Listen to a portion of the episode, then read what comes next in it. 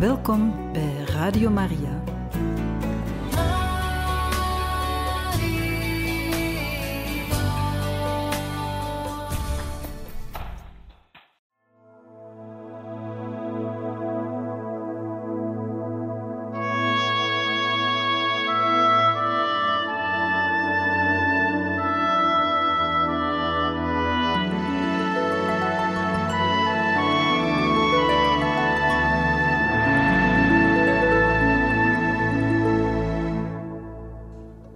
Hoofdstuk 14 uit het boek Damiaan. Hospitaalzuster uitgenodigd. Januari 1882 tot november 1883. Een lepra-hospitaal bij Honolulu. Dr. Fitch was niet aangesteld om op Molokai te werken, wel in het nieuwe Melaatse hospitaal in Honolulu. Prinses Liliuokalani had dit project gerealiseerd na haar bezoek aan de leproserie. Ze vond steun bij de planters die hun Chinese coolies ziek zagen worden en vreesde dat hun plantages platgebrand zouden worden. Een van de eisen van de verzetsbeweging was een hospitaal in Honolulu. Een winderige schorre bij Honolulu werd uitgekozen als vestigingsplaats. Kaka'ako was ver genoeg van Honolulu om de stad niet te besmetten, maar ook dicht genoeg om bezoek mogelijk te maken. Het terrein werd stevig afgezet en men bouwde paviljoenen op stelten. Tussen de barakken groeide nauwelijks iets. De bedoeling was dat de van lepra verdachten na hun aanhouding naar Kaka'ako werden overgebracht, waar Fitch hen moest onderzoeken. In geval van lepra mochten de lichte en mogelijk te genezen gevallen voor verzorging blijven, terwijl de hopeloze gevallen naar Molokai moesten. Al snel werd Kakako het hospitaal van de hoop en Kalaupapa de dumpplaats voor de hopelozen. Kakako bood verzorging.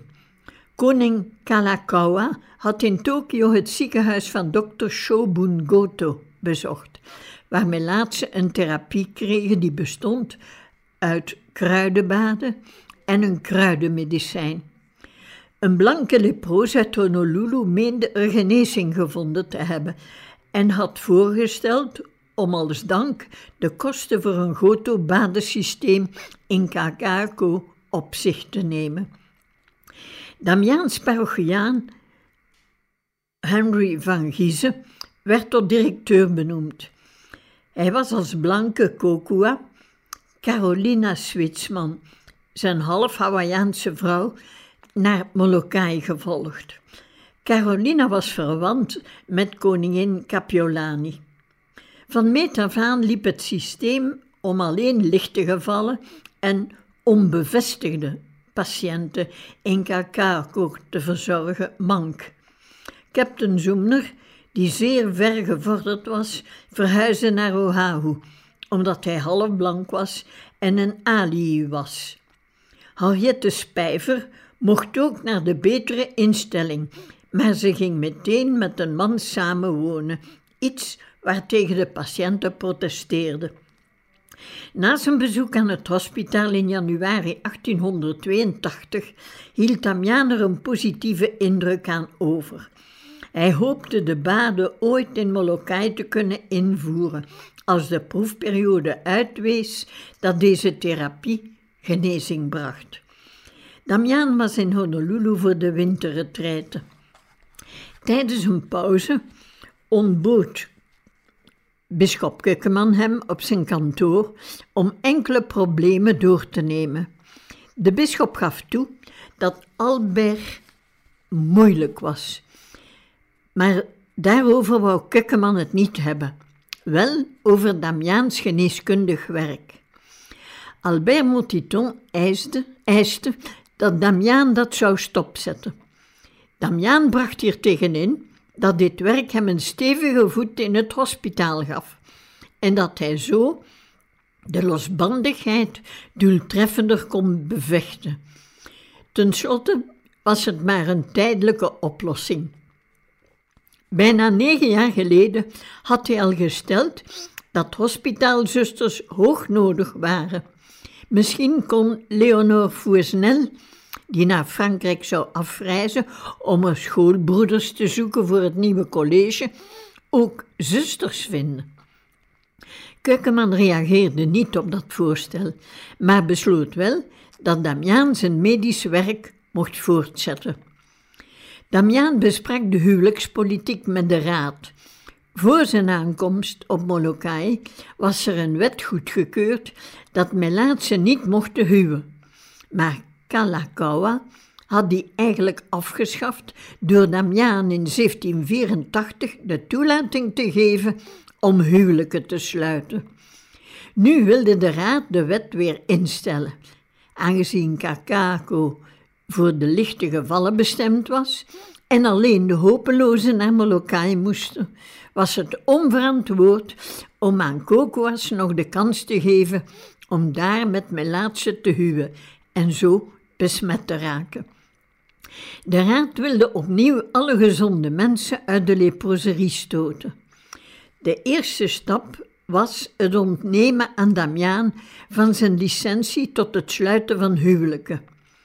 De vuster bepleitte zijn zaak.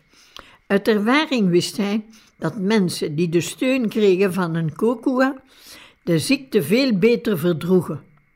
Maar hij verloor. Toen Damiaan zijn overheidsvergunning tot huwelijkssluiting verloor, vroeg zijn collega Albert alle dossiers op. Hij wilde precies nagaan of Damiaan fouten had begaan. Dat was zeker in één geval zo geweest. Albert deed daarop een tweede huwelijkscrisis ontstaan. Volgens het kanoniek recht mochten alleen vrijgezellen en weduwen trouwen. Wie gescheiden was na het afsluiten van een niet-katholiek huwelijk, mocht dat ook, want zijn eerste huwelijk werd als ongeldig beschouwd. Wie gescheiden was na een gemengd huwelijk, bijvoorbeeld katholiek-protestant, was niet vrij. Midden april 1882 wilde een stervende man trouwen met de vrouw met wie hij allang samenwoonde. Hij beweerde vrij te zijn omdat zijn eerste huwelijk niet katholiek was en hij zich in de leproserie tot het katholicisme had bekeerd. Albert meende te moeten wachten tot hij uitsluitsel had gekregen van de parochie waar het huwelijk gesloten was. Het kwam tot een dispuut en Albert weigerde de biecht van de man te horen. Damiaan zag dat anders. Zijn axioma's waren vir in fide unitas, in dubis libertas, in omnibus caritas. Een man is verenigd in geloof, bij twijfel is er vrijheid, maar in alles moet edelmoedigheid zijn. En altijd opbouwen, nooit afbreken. Omdat de man nog maar een paar uur te leven had, trouwde Damiaan het paar en gaf hij daarna de laatste sacramenten. Albert was woedend. Twee dagen later werd de man begraven. De groene vlag werd gehesen aan de mast naast Sint Filomena, want hij was lid van de Groene Begrafenisvereniging. De leden kwamen vragen wie gestorven was, trokken thuis hun zwarte kleren aan en bonden trots hun groene sjaal om. Ze zouden deze begrafenis mooier maken dan die van de Rode Vereniging. Damiaan had die competitie ontworpen om elke patiënt een mooie begrafenis te kunnen geven. Maar omdat er per week drie tot vier personen stierven, speelde de fanfare systematisch feestelijke muziek. Deze keer verloor de Groene Vereniging door toedoen van Albert. Hij zat op de eerste rij te mompelen: Kapulu, wat worm betekent, een Hawaïaanse belediging. Bij het graf voerde hij een scène op. Damiaan beheerste zich tot de kist in de put zat en toen schreeuwde hij: Stop ermee, je bent een pest! Keukenman koos de kant van Albert. Damiaan had juist gehandeld door de man de absolutie te geven, maar hij had hem niet mogen trouwen. De bisschop was niet kwaad op Damiaan, want hij had nog geen duidelijke richtlijnen gegeven over het huwelijksrecht, omdat zoiets, maigret, zou kwetsen. De oude man deed al zo moeilijk. Het zou de indruk wekken dat de katholieken met elke nieuwe bisschop de regels wijzigden. Ik hou echt veel van je, schreef Kurkeman. Ik waardeer je toegewijde werk voor het goed van de zielen.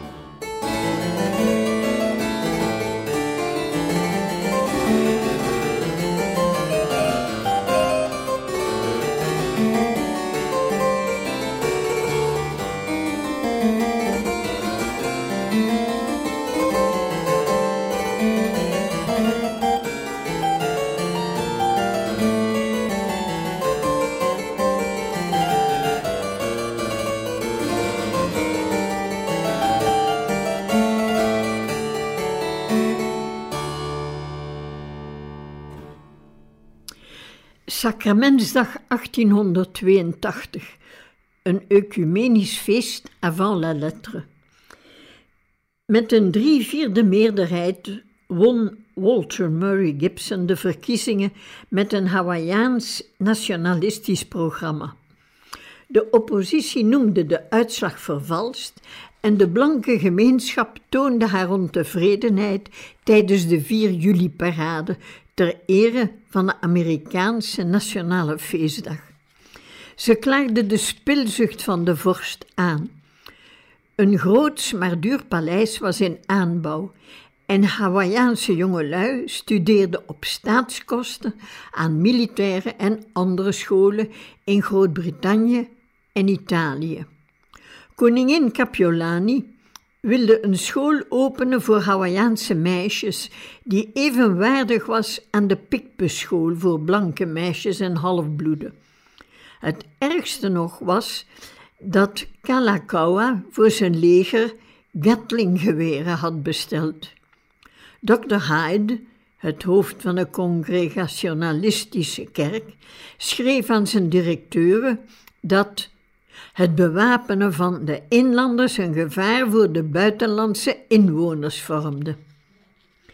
De leproserie steunde Gibson omdat hij ooit het budget had verdubbeld. Een scherp conflict tussen de twee partijen was er niet. Er heerste zelfs een zekere eenheid, maar die viel onder de algemene afspraak dat niets van wat er in de leproserie echt gebeurde, naar de buitenwereld mocht doorschijnen. De sacramentsprocessie die in 1882 in Kalaupapa zou uitgaan, was daar een mooi voorbeeld van. De geestelijke leiders van de niet-katholieke geloofsgroepen vroegen om mee te mogen doen. Voor een keer waren Albert en Damian het eens. Samenwerking moest kunnen. En meteen gonsde het hele schiereiland van de activiteiten. Mensen gingen van huis tot huis om een bijdrage op te halen. De ene gaf een cent, de andere een stuk groente of fruit. Zoemner schonk in naam van de raad runderen voor een perfecte luau. Een feest dus. Hierdoor kreeg het feest grote allures en moest er gepland worden. De uren van de verschillende erediensten werden zo geregeld dat er steeds een nieuwe ploeg was om het vlees te bakken. Het versieren van Kalopapa was een gemeenschappelijke krachtsinspanning. Protestanten en mormonen vlochten rieten rustaltaren en bouwden bogen. En iedereen ging bloemen zoeken en lijs, bladeren van de Draena ferinadi-plant, want die bleven het langst groen. Alle stoelen en tafels uit het dorp werden naar de school gedragen, waar Williama, de vrouw van Kawila, de tafels hielp zetten. De dag zelf werden de kerken, de school en de rustaltaren in de bloemen gezet. Een Hawaïaanse vlag dekte elke, elk rustaltaar af. Het vlees bakte, de groenten waren klaar. Iedereen ging naar zijn eigen kerkdienst. Albert zei mis in zijn nieuwe kerk, die hij zelf had versierd met felle Tahitiaanse kleuren. Polynesiërs hielden van volle tinten. Maar lepra tastte de ogen aan en de zieken zagen vaak pastelkleuren niet meer. Na de mis kregen de twee priesters en de andere geestelijken een ereplaats in de eetzaal. Ze zeiden ieder om beurten een dankgebed en kregen het beste stuk voorgeschoteld, het hoofd van het varken. Naarmate de middag vorderde, werd het uitkijken naar de processie die na het lof en de vespers zou uitgaan.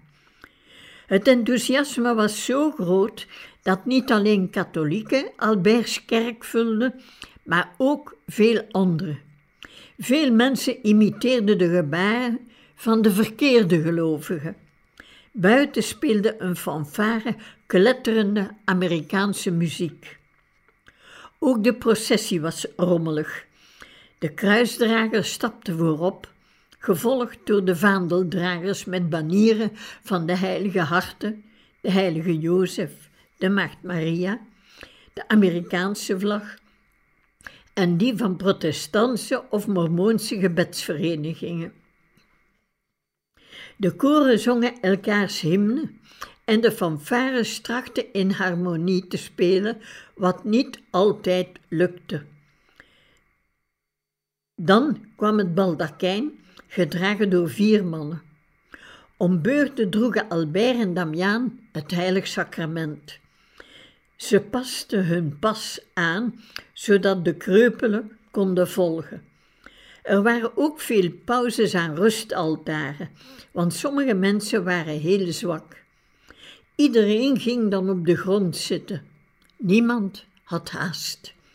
Toen het heilig sacrament voorbij kwam, boog iedereen het hoofd, want die dag was een feest van respect voor elkaar. Albert verwoordde dat. Deze viering is uniek, zei hij in het Hawaïaans. Wij christenen die hier aanwezig zijn, willen ons geloof in God, één in drie personen, tonen.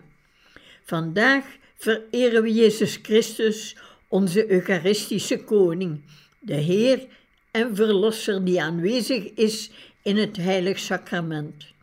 Wij vereren zijn liefde voor de mensheid en het Heilig Sacrament dat hij de dag voor zijn dood instelde. Einde citaat. Iedereen wist dat dit het geheim van de leproserie moest blijven. Buitenstaanders zouden het niet begrijpen. Maar enkele weken later maakte Albert problemen over Damiaanse aanwezigheid op het huwelijk van een van de kinderen van Meijer. Het was een protestants feest En als katholiek priester hoorde hij daar niet bij te zijn. Zijn klacht maakte hij over aan de bisschop. Misschien deed Albert dat omdat hij een ruziestoker was.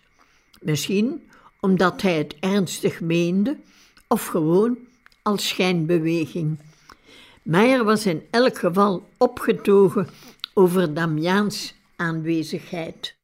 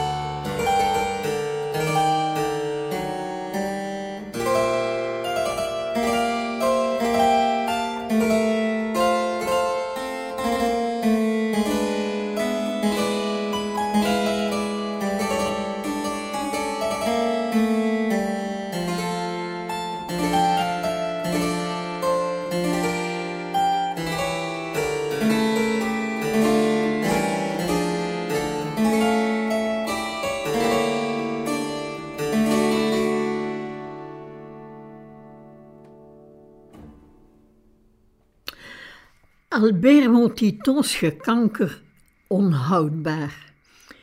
Winter 1882-1883.